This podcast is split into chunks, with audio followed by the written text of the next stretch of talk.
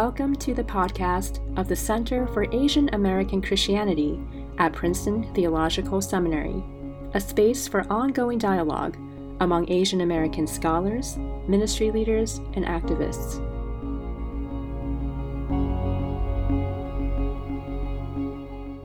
Hello, everyone. I have the distinct privilege and pleasure to host a conversation with my friend and colleague, Dr. Jerry Park, who is Associate Professor of Sociology and an Affiliate Fellow of the Baylor Institute for Studies of Religion. Hi, Jerry. Hi, David. Thanks for having me.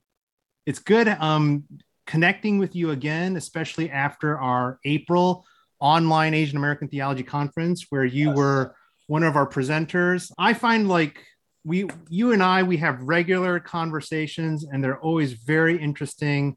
And there's at least two topics that I want to talk about with you today, some things that we've been emailing each other about. And I thought our audience would really invite and welcome and like to hear your thoughts on a number of issues at the intersection of racial identity and religious faith. In some of our earlier emails, we were talking about Emerson's Divided by Faith and how it stimulated some of your own reflections at the intersection of race and religion. Some of our audience may not have read Emerson's work. So I thought maybe you could lay some context with what Emerson is doing in this book, Divided by Faith, and why it's a significant work.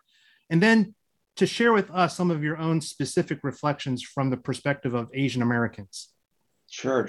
Thanks so much. Yeah, when I think about the issue of whether or not people are familiar with Divided by Faith, I'm reminded of how old the book is. It feels fresh and recent for me because it was so pivotal in my graduate education, but that was about 20 years ago. Yeah, for those who are new, I guess you're maybe millennials or post-millennial at this point. Michael Emerson and Christian Smith's Divided by Faith is an absolutely critical piece if you want to understand how many white evangelicals in the United States in the late 20th, early 21st century think about issues like race relations. What they did was they interviewed at least 100 white evangelicals all across the United States. And what they discovered was that theology works like a narrative. And it's a narrative that you can pull out propositions about the way who we are as our identities, who we are in God, in Christ, and how the world works. How do we understand what's moral, what's right, what's fair, and such. So when it comes to issues of racial inequality, they found that white evangelicals often struggle or face two particular propositions within their theological narrative. Number one, we're always individually accountable to God. And then secondly, they conveniently reject structural explanations for inequalities, that individuals might actually be participating in larger systems that might actually create inequalities that have broad consequences for entire groups of people, not just individuals. So because they use these two ideas, it generates a logic that says, we don't need things like affirmative action. The police don't discriminate against Black people in any inordinate fashion compared to anyone else. And if there are any alleged inequalities, they clearly must be at the foot of African Americans for not working hard enough, not lifting themselves up, not abiding by the supposed meritocratic principle of the United States. I thought this was really interesting, and it really helped ground a lot of my thinking about what is it that I wanted to study for my dissertation and then moving forward into just a research plan. So I worked with a colleague, Victorina Hosa, and we wanted to examine some of the statistical data Emerson and Smith first used to make their argument, because we wondered, is it really just white evangelicals that believe this, or is this actually a more white Christian phenomenon? You can actually use the same exact data and look at the responses given by white Catholics and white mainline Protestants in addition to white evangelicals. And what we found, surprisingly enough, or maybe not, all white Christians seem to be exhibiting the exact same. And what I noticed in all of these studies of political behavior and social attitudes and political attitudes since the year 2000, there is a kind of lockstep subculture among white Christians that follows this white evangelical toolkit. We were leaning towards calling it maybe a white Christian American, that it's not just the white evangelicals that are thinking this way. So we fast forward now, we finally get access to Asian American data, where we can actually look and see, are Asian American Christians also in lockstep, or do they take an alternative take on things? When we look at African American Christians, for example, they don't have the same patterns of explaining why racial inequality exists compared to the way white Christians do. Okay, so where do the Asian Americans fit into this dynamic? And what we found, I did a study with colleague James Davidson and graduate student Joyce Chang about a year and a half ago.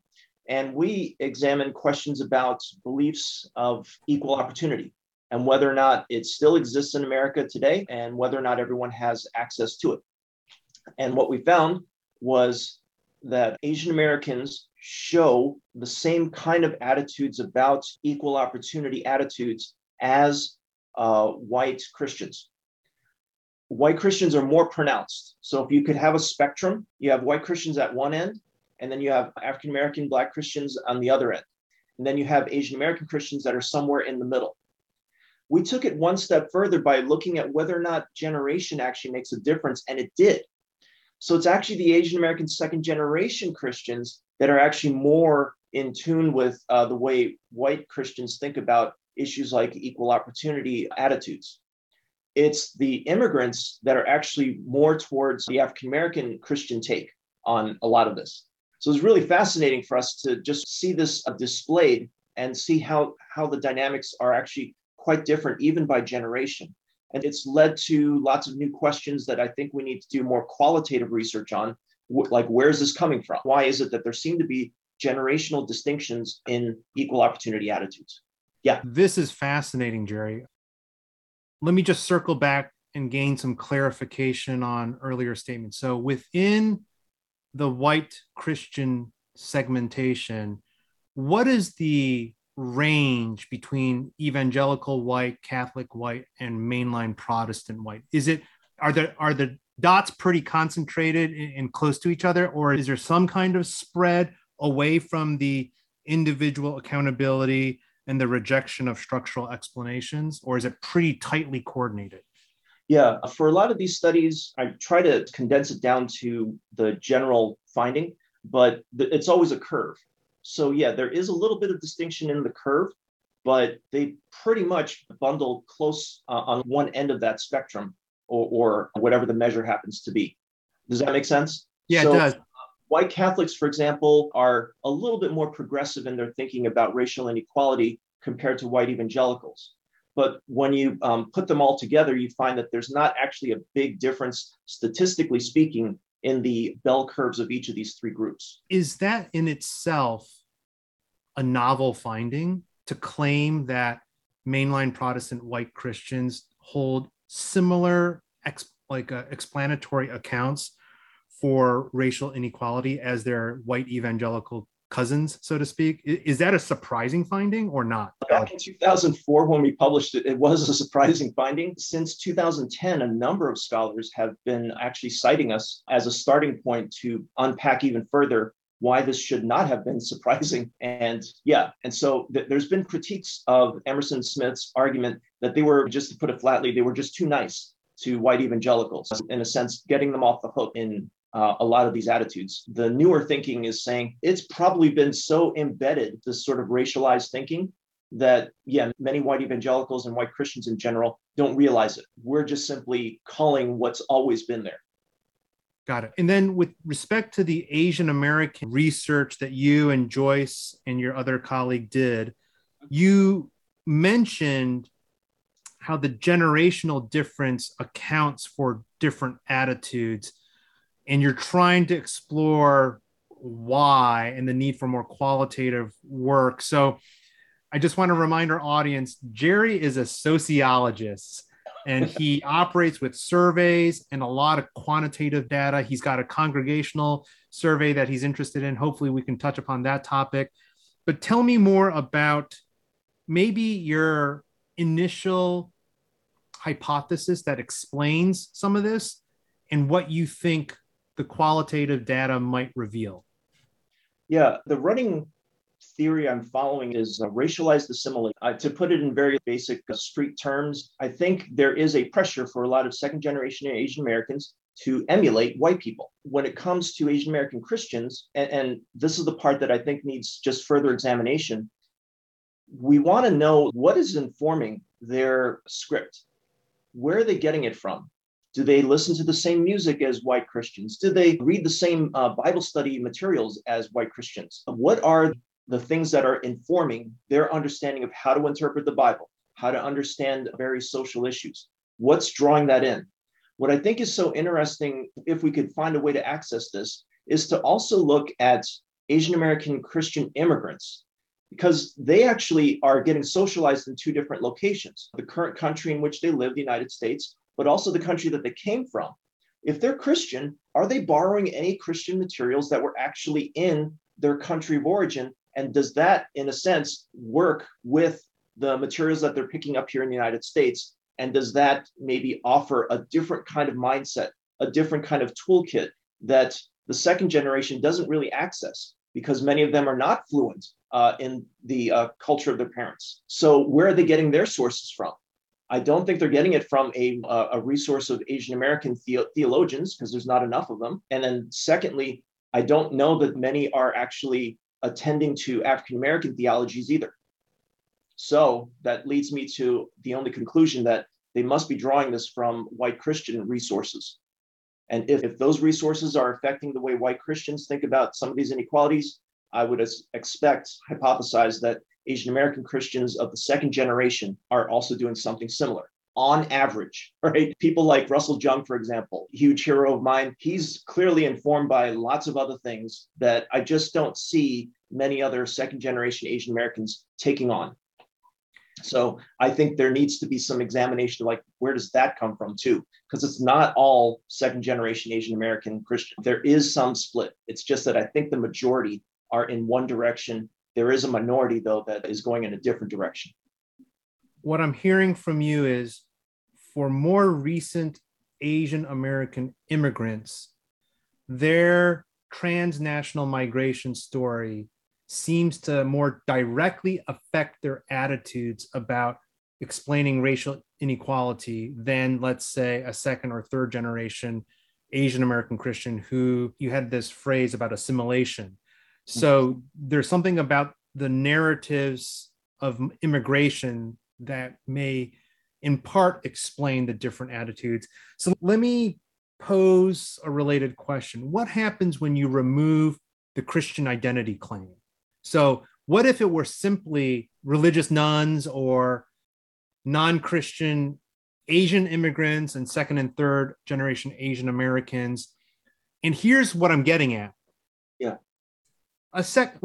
Someone who's 30 years old, born in America, second generation, went to public school, educated with a university degree in the US. Maybe they took some ethnic studies courses, or maybe the language of social justice and critical race theory flows off their tongues more quickly because they're immersed in a social media environment in which that's just normative, versus their immigrant parents who are not culturally assimilated, who don't understand the political history of race and capitalism in the US, may not have that language on hand to make sense of their own experience and the experience of other racial minorities. When you remove the religious identity piece, does the difference remain the same? Does it accommodate closer to each other, or is it flipped? What would you think? Yeah, I've been thinking about this. I believe that there is a cohort generational. I'm personally just nicknaming it in America 3.0. I think, and this is all just fresh, take it for what it's worth. Yep. 2020 with George Floyd, with the anti-Asian racism, with the Atlanta shootings, the Black Lives Matter marches and rallies all across the country, the talk of Asian and Black solidarity movements. I think that this particular generation is going to be much more alert to progressive ways of thinking about race than previous generations of second generation Asian Americans. So yeah, a lot of my thinking, or the argument that I just shared with you, is drawn from looking at Gen X and older Asian American millennial second generation folks. So people who arrived in the United States, who were born in the United States from 1965 up to about, let's say, 1997, thereabouts, or let's just say 2000, just to make a simple cutoff. So for that particular cohort, many of them, I would say, are socialized in a very whitewashed understanding of history. Maybe those that were socialized in California got a more progressive historical education, but I would say for the most part, I think Asian Americans during that period were generally socialized with a fairly weak, tepid understanding of how serious and egregious slavery was, how deep the racial violence traveled, and the invisibility of Asian Americans in general. We know so little about the ways different Asian ethnic immigrant groups were treated from the 1880s to the present, because most of our history books were just completely devoid of it. If you were lucky, you might have heard about the Chinese contribution to the railroad. You may have heard about the Chinese Exclusion Act, and that's it. Then you fast forward to the Japanese. You're even saying right now that for those born from 65 to, let's say, close to 2000, that the educational materials in K-12 public education, Asian Americans were invisible. It's like we were not a historical actor in the development of U.S. history, which affects their self-understanding of their role in U.S. society. Yes. And so where are they going to figure out then, who am I, or where do I fit into the story? Am I just a newbie like my parents are? Or do I actually have a place in the rich layered history of American society? And I think for a lot of them, they're like, no, I feel lost. So what are they going to attach to? They're going to look to who's upwardly mobile, who's in charge of America. And they will look to white Americans. And whatever scripts that they hear from white Americans, I think they will possibly be persuaded to adopt more of that thinking compared to alternative perspectives, let's say from their African-American peers. There are exceptions, right? But I'm just talking in a sort of general rough pattern. I would say like a majority of second generation Asian Americans will want to emulate white Americans. But there will be a minority that will know there are other ways of thinking about this. And they may have been fortunate enough to have allies, advocates that just point to, look at all these things that weren't taught in your history book, but are in books that nobody recommends that you read except me, all right? And so it'll be Du Bois. Read some of his work. Read some of the works of other scholars that have talked about a lot of these issues, and get around all the stuff that you were taught in your classroom setting.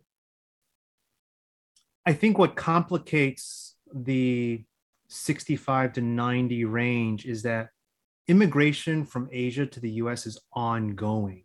Right. So it's even in 2021, we still have new immigrants from Asia who that ongoing history also affects their understanding of the current political situation, especially around race. Now, you use this really intriguing term, Asian American 3.0. That comes after 2000, I hear. So spell out the rest of your periodization here. Okay. I would call Asian America 1.0 prior to 1964. Asian America 2.0 is 1965 to 2020. And I think at 2020, with all that's happened, we're going to see an Asian America 3.0 emerging, where attitudes may, at least on race, may actually start tilting more towards a progressive end rather than a sort of a muddy middle where you've got 40% leaning left. And that a lot of political pundits have talked about through the 1990s, through the early 2000s, that Asian Americans were a jump ball category, right? Whoever can make the most persuasive arguments on either side of the political spectrum, you're going to get their vote. And that what that results in usually is a split vote, right? And so neither party ends up seeing them as a valuable asset because they're only going in. You can easily split them into multiple directions. But I think with 2020, we might see a significant tilt that's going to move more in the direction of a progressive racial politics. So that's how I define the three eras of Asian America for now. Yeah. That's fascinating. I feel like in my earlier podcast with Russell and now with you, you're both pointing to 2020 as a watershed moment, yes, in the history of Asian America. Absolutely. And how 65 is a game changer, structurally speaking, with just a massive influx. The floodgates were not, there was a significant influx after 65, which is my own parents' story and probably your parents' story as well. Like pretty much everyone's story is somewhat affected by 65. And you're saying 2020 has affected the masses of Asian Americans as well. Exactly. Yeah. So there's an interesting complication, and I don't know if it's going to be too hard for a lot of folks to wrap their minds around. We use the word generation in several different ways, and they overlap, and it's confusing.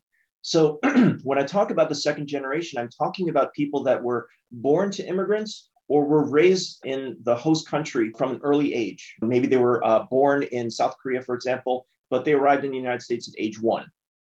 So up to age 12 is usually the cutoff that they recommend for defining. If you came to the United States anywhere between 0 to age 12, you're probably socialized in the United States. If you came to the United States after age 13 or from age 13 onward, you may have a strong identity with the previous country in which you and your parents came from. So that's one way of defining a generation.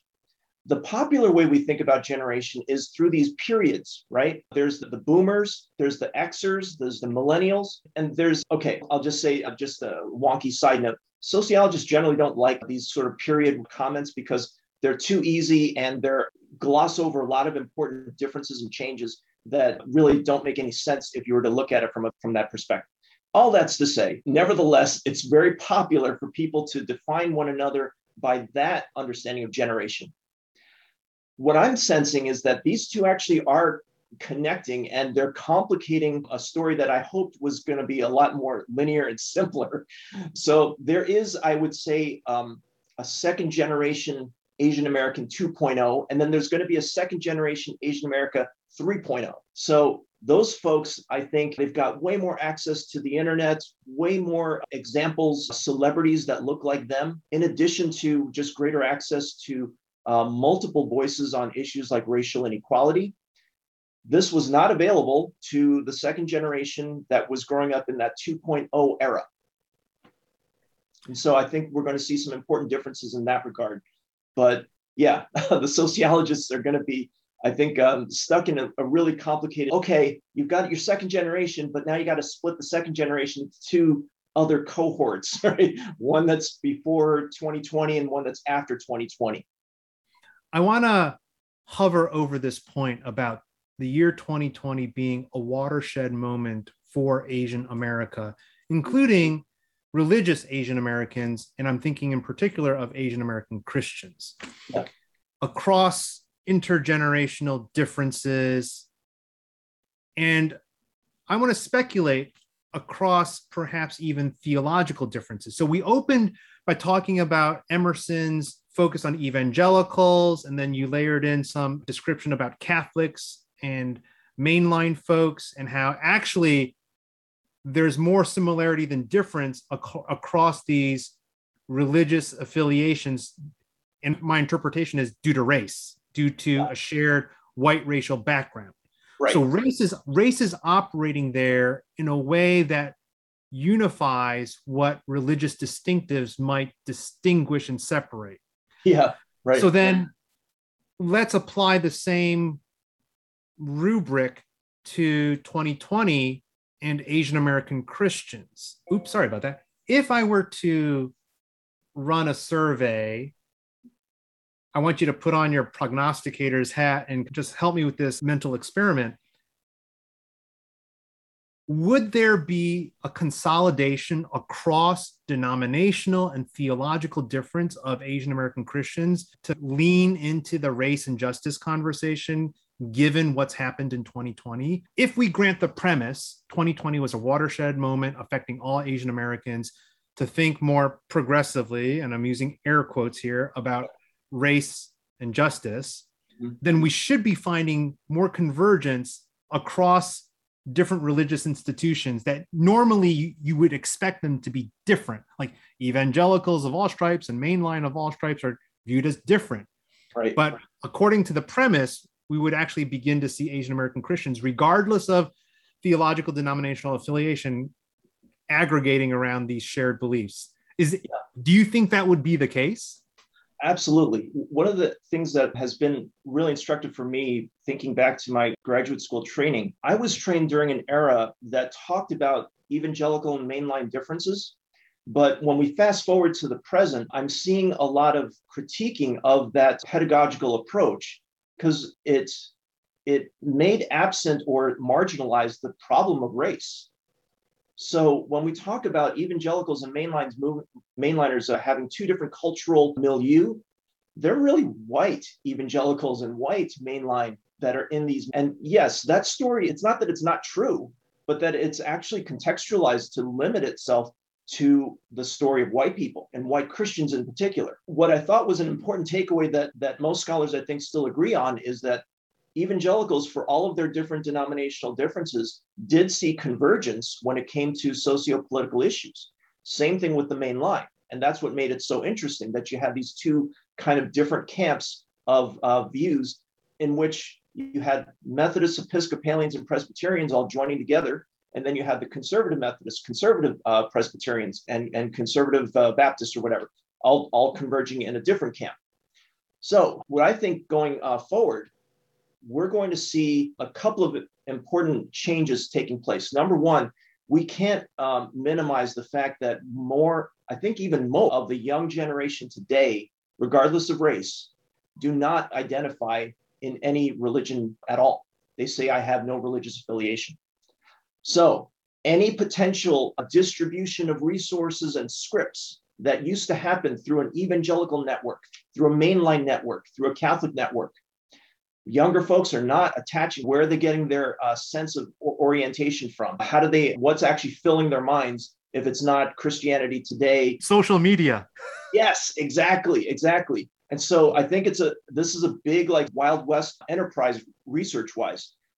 Will there be new divergences, right, that you can almost cluster into two or three camps? Or is it so diversified that we have no way of recognizing how people are going to go on issues, socio-political issues? This is fascinating because I'm a second career theologian. My first career was in book publishing and academic and religious book publishing, which is about the creation and dissemination of content. So you've used several words and terms recently, scripts and pathways, and you were invoking what I would call distribution channels of content. And you mentioned mainline resources and books and Bible study material and evangelical and Catholic. There are publishing industries. There are noted teachers at conferences, and they produce resources that get disseminated within local congregations. And you're saying religious nuns, N-O-N-E-S, who are not plugged into those religious ecosystems, right, will access different conversation partners. Exactly. And my translation of that is information technology is no longer simply about immaterial stuff. Mm-hmm. The means of communication and distribution become part of the substance, right? Because we're saying people's outlooks and behaviors and attitudes are now being shaped determinately, content-wise, by how they get information. Yes, exactly. Wow. Man, and I'm not even really on Facebook, so this is, I'm a bit of a dinosaur. I still like hard copy books and print out articles. I do that. No, same here. I know. Your office is like my office. I see scabs of papers everywhere. Speaking about scripts, I hear you're working on a manuscript. So we're going to pivot now, Jerry, to this new book you have. Do you mind sharing the title of the book with us? Sure. It's just a provisional title, but first three words I'm hoping is going to stick no matter what. Choosing My Traditions: How Second Generation Asian Americans Think About Their Ethnic, Religious, and Racial Identities. Awesome. Awesome. All right. So that title already generates several questions. And I want to begin with you. When I have a guest on my podcast and they've got a new work coming out, I want to hear the personal story behind it. So tell me more about your development as a sociologist and religion scholar, but maybe even layer in some relevant personal context. Why are you writing this book now? Why is it important for you to do this? Yeah, I've had a puzzle in my mind ever since, I don't know, like the fourth or fifth grade even, where as a second generation Korean American, like so many in my cohort, we were sent to Korean schools, for example. Many of these Korean language schools would happen on a Saturday, and they were often tied to some kind of a church, typically Protestant church. I don't know if there's Catholic. At these church environments that were about language, I would encounter folks who, when we're not talking about our schooling, what's more important to them? Being a Christian, doing things the Christian way, or doing things because you're Korean? And it was such a weird like dichotomy to notice like, oh, some people are really concerned that you be Korean and act Korean, and other people, I'd rather you just be a good Christian, right? That's always been in the back of my mind. And there had never been any space to actually unpack where all that comes from and why does it happen the way it does. When I fast forward into graduate school, that was my primary research question that I had throughout my time. What sort of resources can sociology help us to where identities come from, social identities like this, and why we prioritize one over another? So what this got me to thinking was just a kind of a light sketch over where some of these ideas are coming from historically, and then what implications that might have. One of the big pieces that I hope is an important contribution through the book is that we have these public narratives. Public narrative is a way of describing stories that an entire society teaches to its constituents. In the United States, I argue, and this is, I think, going to be chapter 2 of the book, I argue that there are public narratives about how groups should be incorporated into society, and there are public narratives about how we're supposed to think about ourselves within a group, okay, what I call self-determination and then group incorporation narratives. Okay, if we stick with the group incorporation narratives, the one narrative extreme we'll call assimilation. Whatever the dominant group is in that society, you should become more like them, whatever your position happens to be. The other extreme we might call pluralism or multiculturalism. All groups should be treated equally in that society without having to adapt to one dominant group or another. The self-determination narratives. One extreme I might call hyper-individualism. I'll probably just call it individualism for now. That perspective says my decisions about my life are always paramount over any group commitments that I may be a part of. If I'm a part of 2 or 3 different groups, they can tell me what they think is the right thing to do as a member of that group, but the individualist will say, but I decide at the end of it all. The other end of that is what we might call collectivism or maybe communitarianism, in which an individual says that I do have a self, but my self is informed by what my community tells me that self should be about. So we have these 4 public narratives and they intersect. And this is what it suddenly occurred to me. So much of the sociology of religion was concerned about the group determination angle, and the sociology of race was much more interested in the group incorporation narratives. And when you ask Asian Americans, especially the second generation, how you understand who you are, they're actually borrowing from a bunch of these different narratives and creating their scripts. And so that's what the book is about, just unpacking what does this look like when we ask people about their ethnic identity? What does this look like when we ask about their religious identity? And then what might this look like when we ask them about what does it mean to be Asian American? And so it took a lot of years and just reprocessing the same interview over and over again, like, oh, I get it now. People are saying such contradictory things because they're actually drawing from multiple narratives. So, for example, what I try to show in the book is you could have somebody who was raised as, let's say, Chinese and Christian. They got all of their socialization through a local Chinese church. When they get to college, all of that is up in the air. They've stopped being a part of anything, and they don't identify themselves anymore as being Christian. They might still identify as being Chinese, but they might dismiss it as, yeah, but it's just symbolic. I just do it because it makes my parents happy. Meanwhile, you might have somebody who is completely devoid of a lot of those kinds of resources. They were never part of an ethnic or religious community. And then they come to college, for example, and all of a sudden they've identified as an evangelical Chinese American, right? These narratives just don't make sense when you think about the typical socialization theory that everybody would expect. You're given a lot of resources, you're going to do well. You're going to adopt that identity and you're going to internalize it. What I'm finding is that Asian Americans go in so many different directions, regardless of whether or not they've been given a lot of these resources or whether or not they have. I noticed this when it comes to ethnicity. Many of them will say, I'm not really Vietnamese enough, even though I went to a lot of the schooling and spent a lot of time in the community. I don't really think of myself as very Vietnamese. Meanwhile, others will say, oh yeah, Vietnamese is really important to me. What about your environment? Where did you grow up? It was a mostly white community. There weren't really a lot of, ethnic activities for me to participate in. But here in college, yeah, it's really important to me. And suddenly they're like adapting to this new identity.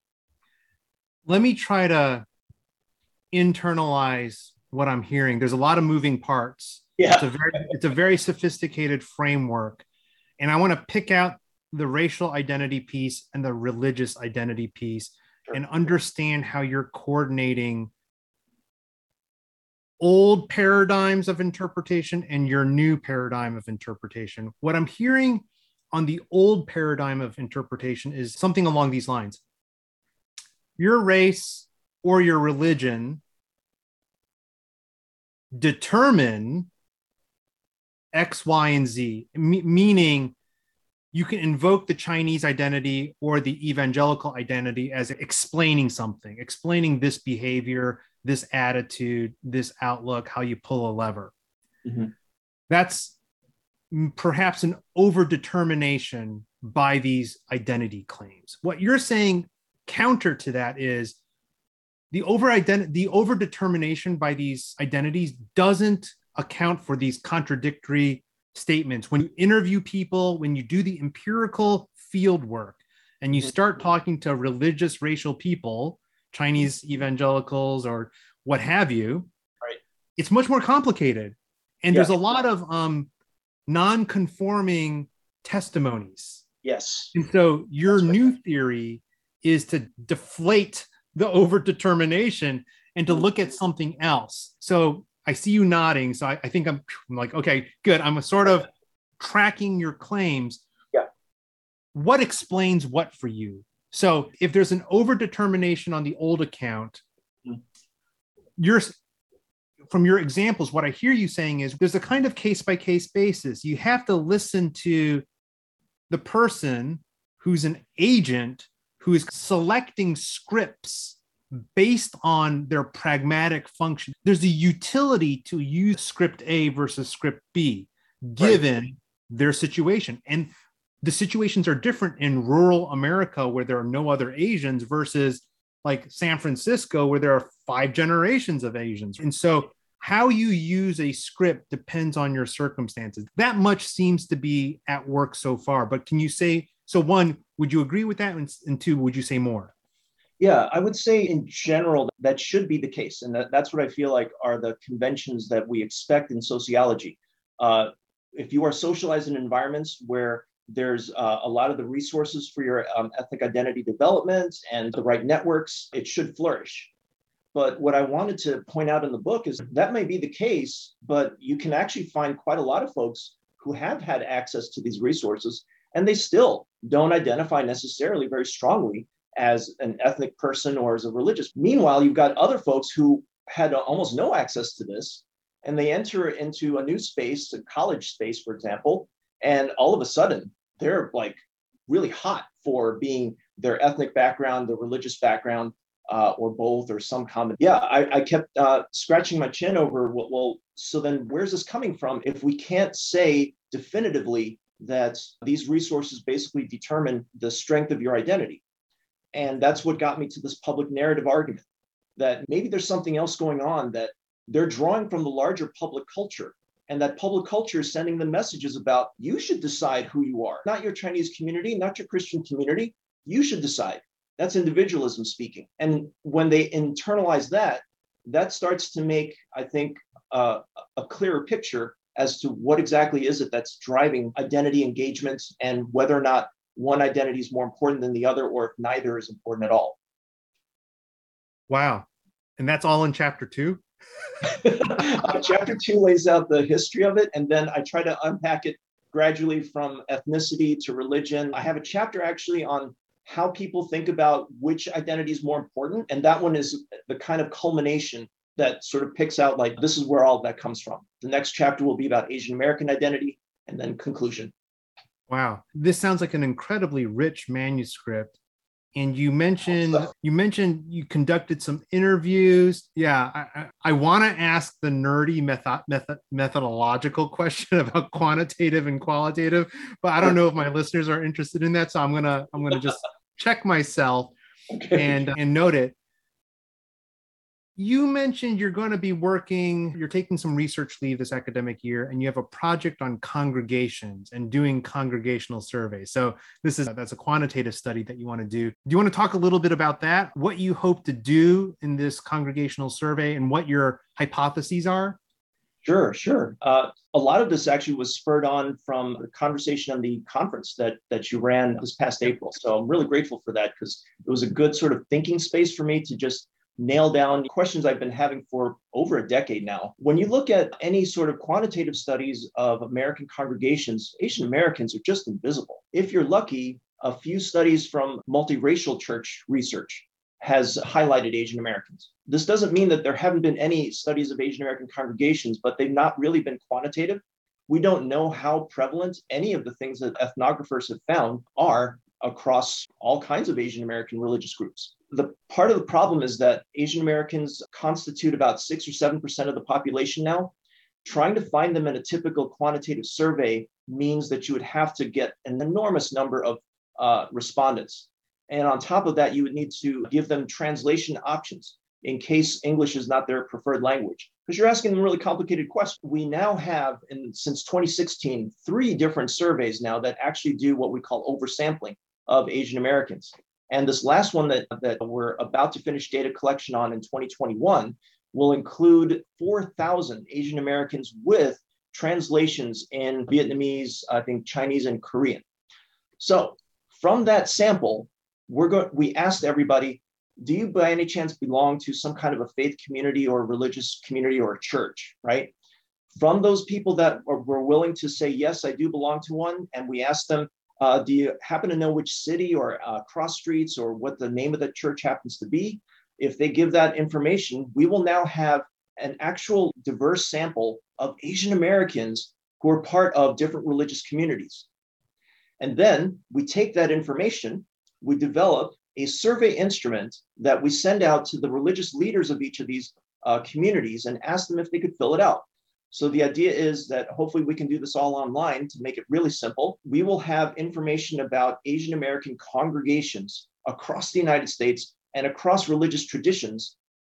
And we can talk about some of the main characteristics of each of these congregations that have typically been invisible, not talked about at all whenever people write books about American congregations. It's always like the Asian Americans are just invisible from that story.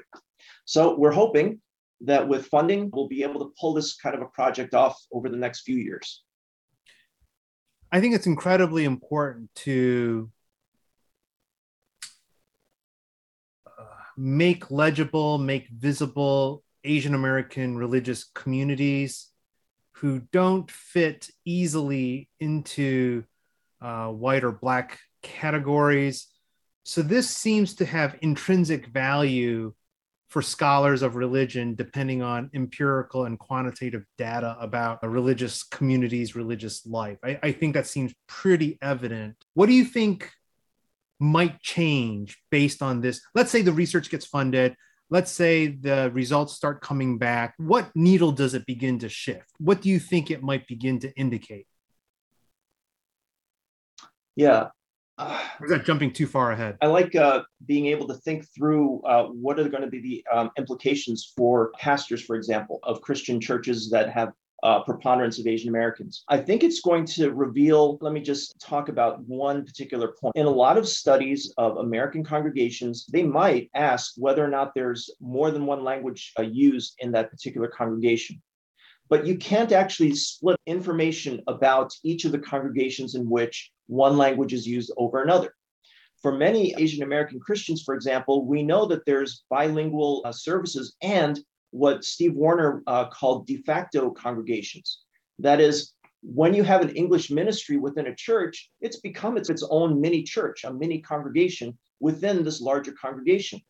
A typical American survey of that congregation is only going to ask about the one dominant congregation in that group. That means it's never going to be the second generation English ministry. What we're going to be able to see is how are the cultural differences evident within an alleged single congregation. There are these de facto congregations inside of it, and we're going to be able to see how these two groups are different from one another and how they are similar to or different from predominantly white congregations, predominantly Black congregations, and maybe even Latino congregations too.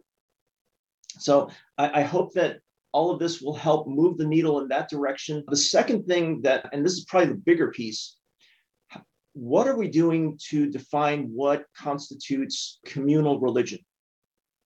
So much of our assumption has been built into a European Protestant-centric way of thinking about religious community.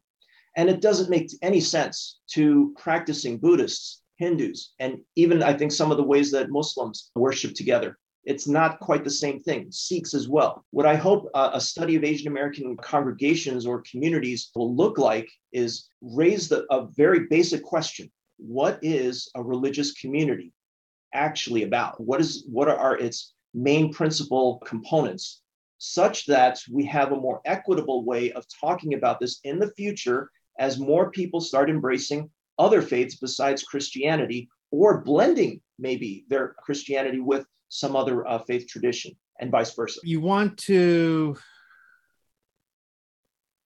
level the theoretical playing field. Right. When it comes to understanding the category of religious community, because there's some bias built into the current academic discourse or descriptive frameworks for religious communities. Yes, exactly. Interesting. Jerry, I've learned so much in talking to you. I think some of these topics that we've hit upon, I want to revisit with you.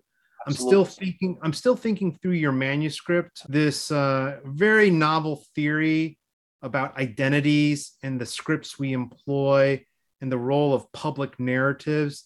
So hopefully in a couple months we can talk again and I can learn some more about you. You're doing fantastic work. I want to encourage others to read your stuff and be in conversation with you. Do you have any closing thoughts or comments? I just want to state to this audience how much I appreciate you, David, as a conversation partner. I haven't had an opportunity to talk about these issues throughout most of my tenure track life. I might get lucky and go to the APARI conference, for example, and find a coffee break to talk with one or two people about one issue. But in the conversations I've had with you, I've had this remarkable sense of openness. Wow, I can actually talk about the whole thing all at once now. We can bring a lot of these issues and questions together, and you can synthesize it now. It's possible. So yeah, I'm so appreciative of the opportunities that you're creating, especially through your center and your leadership in that. Yeah, I hope more listeners will continue to listen to David Chowell. On that note, we will conclude our conversation. Thank you, Jerry. All right. Thank you, David. Take care.